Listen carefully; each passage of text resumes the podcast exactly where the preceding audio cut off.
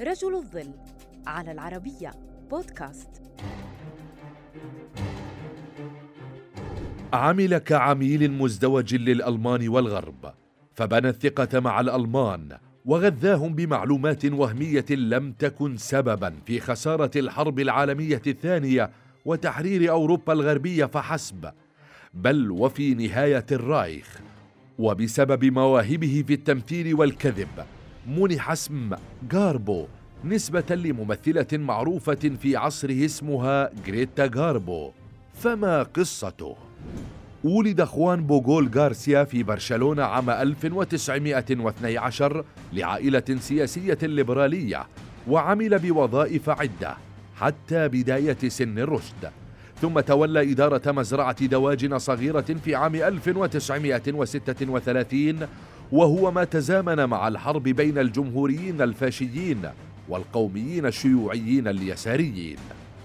شارك غارسيا على مضض بالحرب الأهلية في بلاده دون أن يطلق رصاصة واحدة رغم أن كلا الجانبين أساء معاملته. فالجمهوريون احتجزوا عائلته كرهائن واتهموهم بمعاداة الثورة فيما سجنه اليسار المتطرف عندما تحدث ضد ميولهم. عندما انتهت الحرب انتقل غارسيا لمدريد حيث أسس فندقا صغيرا ظل يعمل فيه إلى أن اندلعت الحرب العالمية الثانية. وحينها وجد الفرصة لينتقم من النازيين والشيوعيين معا فعرض خدماته للعمل على الاستخبارات البريطانية لكنها رفضته فتواصل مع المخابرات الألمانية وأقنعهم بأنه نازي متعصب. وبأنه مسؤول حكومي إسباني سيتم إرساله بمهمة رسمية إلى لندن. فقبله الألمان بعد تردد كبير وأخضعوه لتدريبات على التجسس. ثم طلبوا منه تجميع شبكة من العملاء هناك.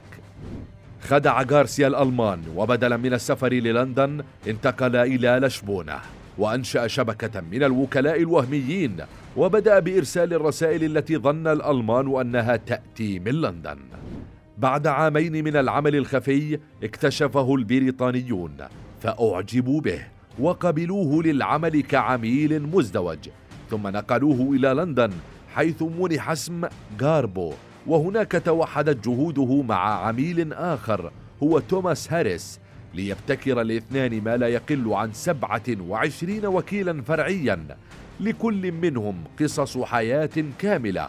ومن هناك تابع إرسال رسائل غالبيتها وهمي.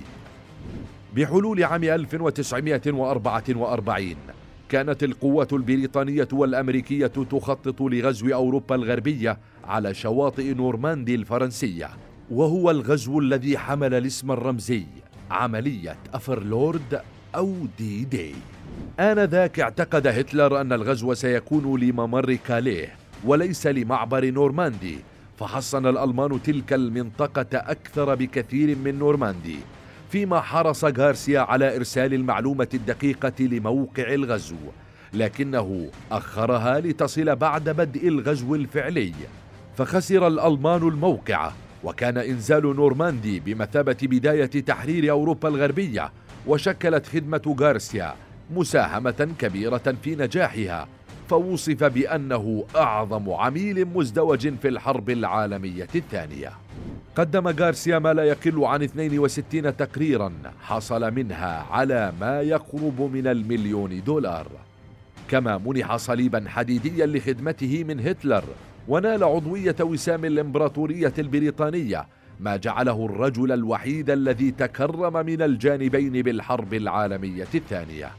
بعد نهاية خدمته نقلته المخابرات البريطانية إلى كاراكاس فعاش في فنزويلا مع أسرته قبل وفاته في عام 1988 وبقيت سيرته سرا لولا أن كشف عنها في مذكراته.